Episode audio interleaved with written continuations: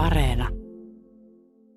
Hyvät kulttuurinälkäiset kuuntelijamme ja myöskin arvoisat asiantuntijamme täällä studiossa, tervetuloa seuraamaan ohjelmasarjaamme kirjoituksia kungfutselaisuudesta sen 63. luentajaksoa. Tänään kuulemme hetken kuluttua noin 16 minuutin luentakatkelman tekstistä Han Yu, alkuperäinen tie, mutta sitä ennen arvoisat asiantuntijamme hieman erittelevät sitä, mitä saamme kuulla. Ja paikalla ovat Riikaleena Juntunen, Eero Suoranta ja Jyrki Kallio. Tervepä terve. Terve. Moi. Kertokaapa nyt kansalaisille, mistä on kysymys. Viime jaksossa puhuttiin Han-dynastiasta ja nyt siirrytään aikaan Han-dynastian jälkeen. Han-dynastia seurasi usean vuosisadan mittainen hajannuksen kausi ja silloin niin kuin tällaisina sekavina aikoina usein niin uskonnot sai jalansijaa hoveissakin, Kiinan tapauksessa erityisesti buddhalaisuus ja taolaisuus. Ja sellaisessa tilanteessa syntyi tämä alkuperäinen tie. Se on teksti, joka lukeutuu ehkä Kiinan aatehistorian kaikkein merkittävimpiin teksteihin. Ja se on kirjoitettu todennäköisesti vuonna 805. Sen kirjoittaja Han Yu oli oppinut, joka vaikutti suuresti sitten seuraavassa jaksossa käsiteltävän uuskunfutsalaisuuden syntyyn. Tämä uuskunfutsalaisuushan oli aatesuuntaus, joka pyrki elvyttämään kungfutsalaisuuden tärkeyden ja nostamaan sen uuteen päivävalon näiden uskontojen varjosta. Han Yu oli erittäin taitava kirjoittaja. Hän on jäänyt historiaan erityisesti runoilijana ja esseistinä, ja hänen kirjoitustyylistään tuli esikuva monen vuosisadan ajaksi. Hänen oma itsensä ottama elämäntehtävä oli siis selkeästi buddhalaisuuden nuijiminen alas yhteiskunnassa. Ja hän ajatteli, että aikaisemmilla hallitsijoilla ei ollut tähän mahdollisuutta tai näillä suurilla ajattelijoilla, koska buddhalaisuus tosiaan saapui Kiinaan vasta myöhemmin tuossa ajanlasku alussa. Ja tämä oli nyt se, mihin hän hirveän paljon kiinnitti huomiota – ja siinä tulee esille sellainen niin kuin perusristiriita, mikä on yhteiskunnassa ollut laajemminkin. Eli tämä yhteiskunnan asettamien vaatimusten ja sellaisen itsensä kehittämisen välinen ristiriita. Buddhalaisuutta hän syytti erityisesti luostarilaitoksen tuomisesta maahan, jonka mukaan sitten niin kuin ihmisten piti hylätä isät ja lapset. Ja Kiinassa käytettiinkin sellaista termiä kuin chujia, eli poistua kotoa. Eli se luostarilaitoksen – ja sinne siirtyminen, sellaiseen niin kuin syvään buddhalaisuuteen uppoutuminen, niin nähtiin niin kuin tällaisten kungfutselaisten perusarvojen vastakohtana. Mutta tämä toimi myös niin päin, että jos herrasmies oikeasti halusi vetäytyä ja keskittyä meditaatioon ja kalligrafiaan ja opiskeluun, runouteen, niin hän ei oikeastaan voinut tehdä sitä, koska yhteiskunta vaati sen virkamiesuran ja sen elämän niin kuin – omistamisen sille kungfutselaisuuden ajatusmaailmalle ja, ja sille hallinnon koneistolle. Eli tästä heijastuu se ristiriita, mikä jäi elämään kiinalaiseen yhteiskuntaan, erityisesti tänne eliitin keskuuteen. Hanjuista me tiedämme sen verran, että hänen voidaan sanoa olleen varsin mielenkiintoinen hahmo näin niin kuin historiallisena henkilönä. Eli hänet siis karkotettiin muistaakseni peräti kahteen otteeseen Etelä-Kiinaan tai nimitettiin niin kuin paikalliseksi virkamieheksi mitättömään virkaan kauaksi keisarillisesta hovista. Ensimmäisen kerran sen takia, koska hän oli kritisoinut eunukkien valtaa hovissa ja toisen kerran sen takia, koska hän oli kritisoinut buddhalaisuuden valtaa, eli sitä, että keisari oli ottanut vastaan buddhan sorbeksi väitetyn pyhän jäännöksen – ja sitten tällä jälkimmäisellä kerralla hän myös kirjoitti sellaisen hyvin mielenkiintoisen tekstin, jonka Jyrki on Jadelähde-kokoelmaansakin suomentanut, jos hän paasaa krokotiileille siitä, että kuinka näiden pitäisi poistua häiritsemästä ihmisiä nyt, kun maassa on oikea keisari ja hän, hän itse on tämän keisarin nimittäin virkamies, niin kaikki krokotiilien pitäisi häntäkin totella ja jos he eivät tottele, niin ovat tyhmiä elokoita ja ne saa tappaa. No niin, nyt siirrymme kuuntelemaan tätä luentoa. Han Yu Alkuperäinen tie. Veljesrakkautta kutsutaan veljellisyydeksi. Veljellisyyden toteuttamista soveliaalla tavalla kutsutaan oikeamielisyydeksi. Näiden kummankin seuraamisen tapaa kutsutaan tieksi. Itseriittoisuutta ilman ulkopuolisiin tukeutumista kutsutaan luonteeksi. Veljellisyys ja oikeamielisyys ovat pysyviä käsitteitä, tie ja luonne ovat vaihtuvia suureita. Siksi on olemassa sekä herrasmiehen tie että vähäpätöisen miehen tie. Siksi ihmisen ominaislaatu, eli luonne, voi olla joko paheellinen tai hyveellinen. Laot syy vähätteli veljellisyyttä sekä oikeamielisyyttä ja parjasi niitä halveksuvasti. Hän katsoi niitä kapeasta näkökulmasta. Mutta se, että jonkun kaivon pohjalla istujan mielestä taivaan kansi on pieni, ei tee taivaan kannesta todellisuudessa pientä. Lao Tzu piti mielinkielisyyttä veljellisyytenä ja miten kutisuutta oikeamielisyytenä, joten hänen sopikin vähätellä niitä. Se, mitä Lao Tzu kutsui tieksi, eli taoksi, on hänen seuraamansa tie, eikä se, mitä minä kutsun tieksi. Se, mitä Lao Tzu kutsui luonteeksi, eli luonnoksi, on hänen tavoittelemansa luonne, eikä se, mitä minä kutsun luonteeksi. Se, miten minä selitän tien ja luonteen, veljellisyyden ja oikeamielisyyden kanssa yhteenkuuluviksi, on kaikkien taivaan alla tunnustama määrittely. Sitä vastoin se, miten Lao Tzu selittää tien ja luonteen, kieltäen veljellisyyden ja oikeamielisyyden, on vain yhden ihmisen ikioma määrittely. Joe kaudella tie rappeutui mestari Kungin kuoltua. Kirjoitukset paloivat Chinin ensimmäisen keisarin robioilla. Han kaudella levisi keltaisen keisarin ja Lao Tsyn kultti. Buddhan oppi alkoi levitä Jinin, Wayne, Liangin ja Suin aikana. Ne, jotka silloin puhuivat tiestä, luonteesta, oikeamielisyydestä ja veljellisyydestä, olivat Zhou-kaudella muut syyn kannattajia, jos eivät Yangtzyyn ja Han-kaudella Buddhan, jos eivät Lao Tsyyn. Jos liittyy yhteen joukkoon, piti erota muista. Kukin piti oman oppinsa kannattajia herroina ja muiden kannattajia orjina. Oman opin kannattajien kanssa oltiin yhtä mieltä ja muita pilkattiin. Voi. Ketä siis tulisi seurata jälkipolvien, jotka tahtovat kuulla opetusta veljellisyydestä, oikeamielisyydestä, tiestä ja luonteesta? Lao Tsyn seuraajat sanovat, mestari Kung oli meidän opettajamme opetuslapsi. Buddhan seuraajat sanovat, mestari Kung oli meidän opettajamme opetuslapsi.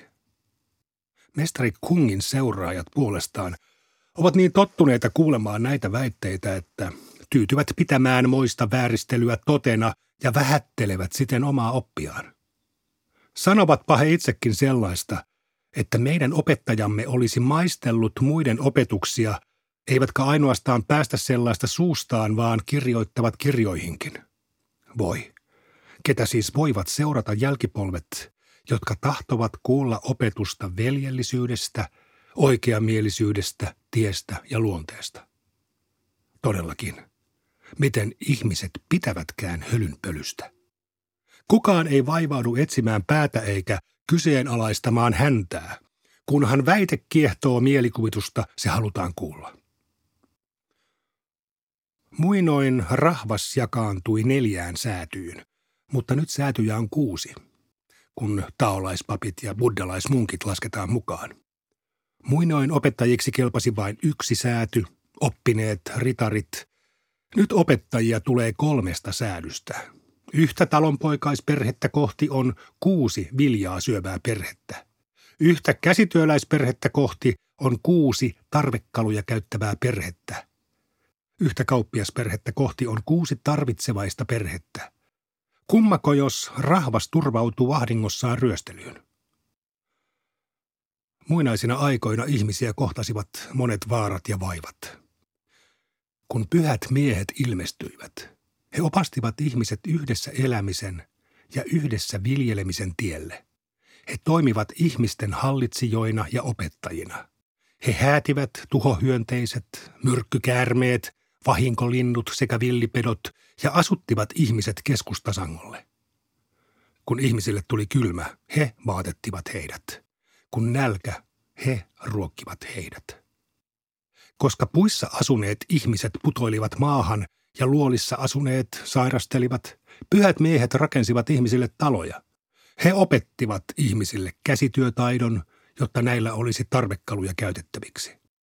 He neuvoivat ihmiset käymään kauppaa, jotta nämä osaisivat vaihtaa omistamansa tarvitsemaansa. He opastivat ihmiset parantamaan ja lääkitsemään terveiksi kuolemaa tekevät. He ohjasivat ihmiset hautaamaan kuolleensa ja uhraamaan esi-isilleen kasvattaakseen ihmisissä myötätuntoisuutta ja huolenpitoa. He antoivat ihmisille riitit ja perinnäistavat, jotta kaikki asettuisi oikeaan järjestykseen. He esittelivät ihmisille musiikin, hajottaakseen synkkyyden usvan heidän yltään. He asettivat ihmisille hallinnon tyhjän toimittajien ojentamiseksi ja rangaistukset kovapäisyyden kitkemiseksi. Kun ihmiset petkuttivat toisiaan, pyhät miehet määräsivät pantit ja leimat, kauhojen ja kannujen mitat sekä painot ja puntarit, jotta ihmiset voisivat olla luottavaisia. Kun ihmiset valtasivat toistensa maita, pyhät miehet suunnittelivat muurit ja vallit sekä haarniskat ja aseet heidän suojakseen. Tuhojen uhatessa pyhät miehet valmistivat ihmisiä, vitsausten vainotessa he suojasivat heitä. Nykyään kuulee Laot syyn kannattajien sanovan. Niin kauan kuin pyhät miehet eivät kuole, suurista roistoista ei tule loppua. Kun rikotaan kauhat ja särjetään puntarit, rahvas lakkaa tappelemasta keskenään. Voi, noin sanovat eivät ajattele yhtään. Jos muinoin ei olisi ollut pyhiä miehiä, ihmissuku olisi jo aikaa sitten sammunut. Miten niin? Ei meillä ole höyhenpeitettä, turkkia, suomuja tai panssaria suojanamme kylmyyttä ja kuumuutta vastaan, eikä kynsiä tai hampaita saaliin pyytämiseksi. Siksi hallitsija antaa määräykset.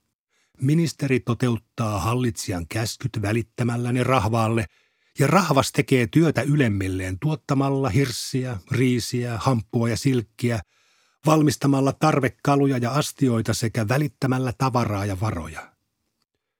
Jos hallitsija ei anna määräyksiä, hän menettää hallitsijana olonsa tarkoituksen. Jos ministeri ei toteuta hallitsijan käskyjä välittämällä niitä rahvaalle, hän menettää ministerinä olonsa tarkoituksen. Jos rahvas ei tee työtä ylemmilleen tuottamalla hirssiä, riisiä, hamppua ja silkkiä, valmistamalla tarvekaluja ja astioita sekä välittämällä tavaraa ja varoja, sitä tulee rangaista. Mutta Buddhan laki sanoo, sinun pitää hylätä hallitsijasi ja ministerit sekä luopua isästäsi ja lapsistasi – Sinun on kiellettyä kulkea yhdessä elämisen ja yhdessä viljelemisen tietä. Kaikki tuo niin sanottujen puhtauden ja raukeamisen saavuttamiseksi. Voi. Kannattajiensa onneksi Buddhan oppi levisi vasta kolmen dynastian Sian, Shangin ja Zhou jälkeen, joten ei Sian kuningas Yu, Shangin kuningas Tang, Zhoun kuninkaat Wen tai Wu – Joan herttua Tan eikä mestari Kung voinut häpäistä sitä. Kannattajiensa epäonneksi oppi ei levinnyt ennen kolmen dynastian aikaa, joten ei Yu, Tang, Wen, Wu, Joan herttua eikä mestari Kung voinut oikaista sitä.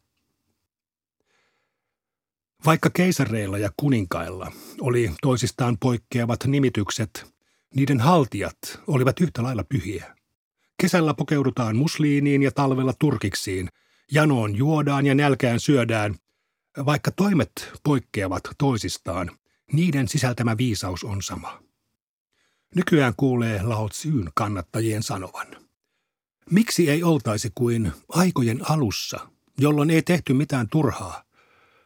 Sehän olisi kuin moittisi sitä, joka pukeutuu talvella turkiksiin sanomalla, miksi et pukeutuisi musliiniin, olisihan se helpompaa tai kuin moittisi sitä, joka syö nälkäänsä sanomalla, miksi et vain joisi, olisihan se helpompaa. Kirjoituksissa sanotaan, ne, jotka muinoin tahtoivat kirkastaa valaistunutta hyveellisyyttään kautta koko taivaan piirin, ottivat ensin valtakuntansa hallintaan. Tahtoessaan ottaa valtakuntansa hallintaan, he panivat ensin perheensä järjestykseen. Tahtoessaan panna perheensä järjestykseen he ojensivat ensin itsensä. Tahtoessaan ojentaa itsensä he suoristivat ensin sydämensä. Tahtoessaan suoristaa sydämensä heidän tuli ensin olla vilpittömiä aikeissaan. Tokihan muinoin sydämensä suoristaneiden ja vilpittömiä aikeissaan olleiden pyrkimykset olivat tarkoitusperäisiä. Mutta Buddhan seuraajat tahtovat ottaa hallintaan vain oman sydämensä. He katsovat olevansa taivaan piirin sekä valtakuntamme ulkopuolella ja pyrkivät hävittämään taivaan säätämän vallitsevan järjestyksen. Jos he ovat poikia, he eivät kohtele isäänsä isänään. Jos he ovat ministereitä, he eivät kohtele hallitsijansa hallitsijanaan. Jos he ovat rahvasta, he eivät suorita velvollisuuksiaan.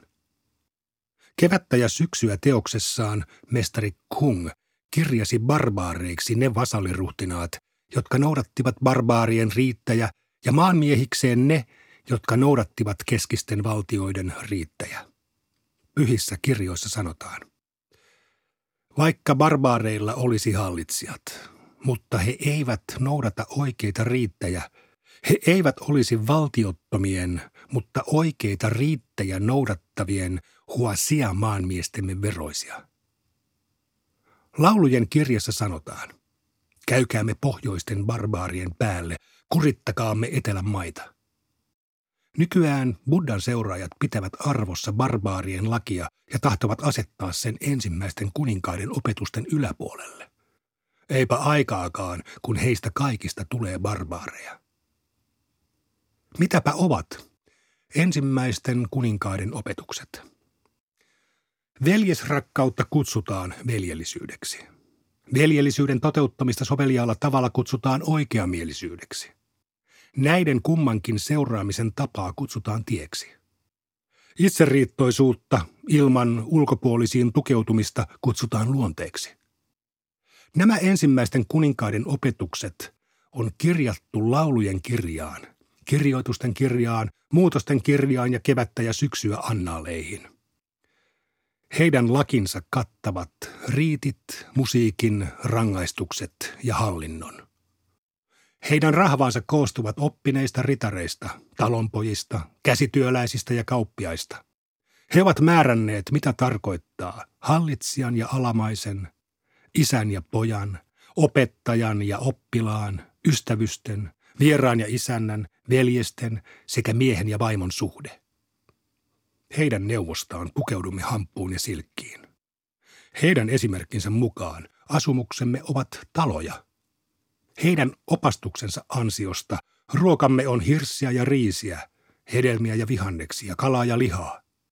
Heidän tiensä on kirkas ja yksinkertainen. Heidän oppiaan on helppo seurata. Kun tällä ensimmäisten kuninkaiden opilla ojentaa itseään, elämä sujuu vastuksitta ja onnellisesti – kun sitä soveltaa muihin, vallitsee rakkaus ja yhteisöllisyys. Kun sillä suoristaa sydämensä, saa sopusoinnun ja rauhan. Kun sillä hallitaan taivaan piiriä ja valtakuntaamme, ei ole paikkaa, jossa se ei vaikuttaisi. Elävät saavat siitä tyydytystä, kuolleet tietävät täyttäneensä vallitsevan järjestyksen mukaisen paikkansa. Jos uhraa taivaalle, jumalat kähveltävät lahjat – jos uhraa esiisien temppelissä.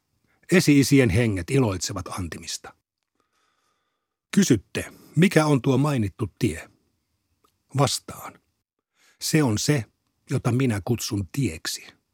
Se ei ole se, jota Lao Tzu ja Buddha ovat kutsuneet tieksi, eli taoksi. Se on tie, jonka Jao välitti Shunille, Shun välitti Jylle, Jy välitti Tangille ja Tang välitti Joan kuninkaille Buulle ja Venille sekä Joan herttua Tanille. He välittivät sen mestari Kungille, joka välitti sen edelleen Mönktsylle. Mutta Mönktsyn kuoleman jälkeen tie ei enää välittynyt eteenpäin. Syntsy ja Yang Tzu Jun tosin poimivat osia opista, mutta ymmärtämättä sen ydintä. He tosin puhuivat siitä, mutta hallitsematta sen hienouksia. Ennen Joan Herttua Tania eläneet tien opettajat olivat korkeassa asemassa hallitsijoina, joten he saattoivat osoittaa oppinsa toimivan käytännössä. Joan Herttuan jälkeen eläneet tien opettajat olivat alhaisia alamaisia, mutta hekin saivat puheensa kantamaan kauas. Miten siis tästä eteenpäin? Vastaan. Jos Lao Tsyn ja Buddhan oppien etenemistä ei estetä, alkuperäinen tie ei pysy auki. Jos Lao Tsyn ja Buddhan oppien etenemistä ei pysäytetä, alkuperäistä tietä ei pysty kulkemaan. Tehkäämme kunnon ihmisiä heidän papeistaan ja munkeistaan. Polttakaamme heidän kirjansa. Muuttakaamme asunnoiksi heidän temppelinsä. Johdattakaamme heidät oikealle tielle ensimmäisten kuninkaiden opetuksia kirkastamalla, niin koittaa aika, jona leskistä, orvoista, pojattomista, raajarikoista ja sairaistakin pidetään huolta. Jos kykenemme sellaiseen, niin kyllä meidän sitten kelpaa. Aika voimakasta tekstiä. Suorastaan kiistakirjoitus, joka on mitä ilmeisimmin mennyt jopa hieman kirjoittajansa niin sanotusti tunteisiin. Pitäisikö tätä asetelmaa nyt tulkita jonkinlaisena kulttuurisena sotana tai koulukuntien taisteluna? Voidaan ainakin sanoa sen verran, että hän jyi tämän tekstin kirjoitettua vuonna 845. Nämä hänen tässä esittävänsä suositukset sitten pantiin kyllä täyttöön, eli buddhalaisuutta ja muita Kiinan uskontoja vainottiin aika lailla ja niiden pappeja pakotettiin palaamaan maalikkoelämään ja niin edelleen. Se ei kuitenkaan buddhalaisuuden kohdalla tätä uskontoa Kiinasta poistanut, mutta heikensi sitä varsin pitkäksi aikaa kyllä. Ja tähän voisi itse asiassa vielä mainita, että nämä motiivit, miksi buddhalaisuutta vastaan hyökättiin, ei lopulta ollut se kungfutselaisuus. Ensimmäisessä taisi olla taolainen, joka halusi buddhalaisen kilpailijan pois kuvioista ja kolmessa seuraavassa kyse oli rahasta. Eli buddhalaisuudelle oli kertynyt paljon omaisuutta ja esimerkiksi haluttiin kuparikolikoita varten kuparia.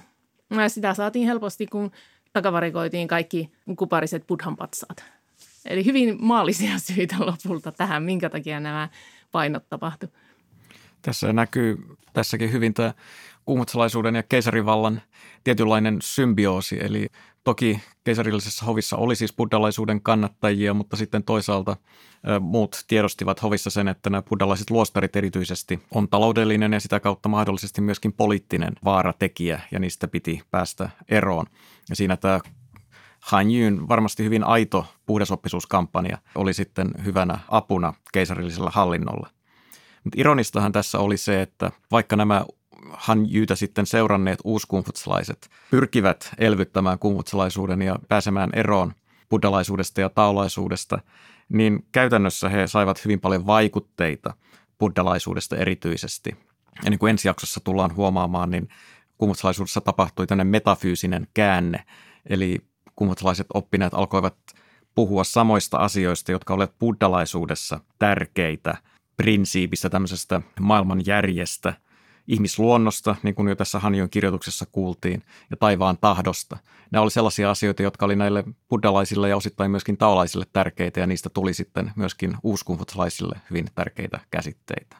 Mikä oli taolaisuuden asema tähän aikaan? Taolaisuus oli tällöin tämän kaudella hyvinkin merkittävässä asemassa varsinkin sen alkupuolella, jolloin konfutsilaisuus ei vielä ollut samassa mittakaavassa tehnyt paluutaan. Sillä oli paljon kannattajia kansan keskuudessa, puhutaan taolaisuuskunnasta tai vulgaaritaolaisuudesta, ja myös keisarillisessa hovissa osittain sillä tekosyllä, että Tankauden hallitsijasuvun sukunimen ajateltiin olleen sama kuin Laotsun sukunimen, eli uskottiin heidän olevan tietyssä mielessä Laotsun jälkeläisiä, ja sitten taulaisuutta harjoittamalla he myös kunnioittivat tätä omaa esi-isäänsä.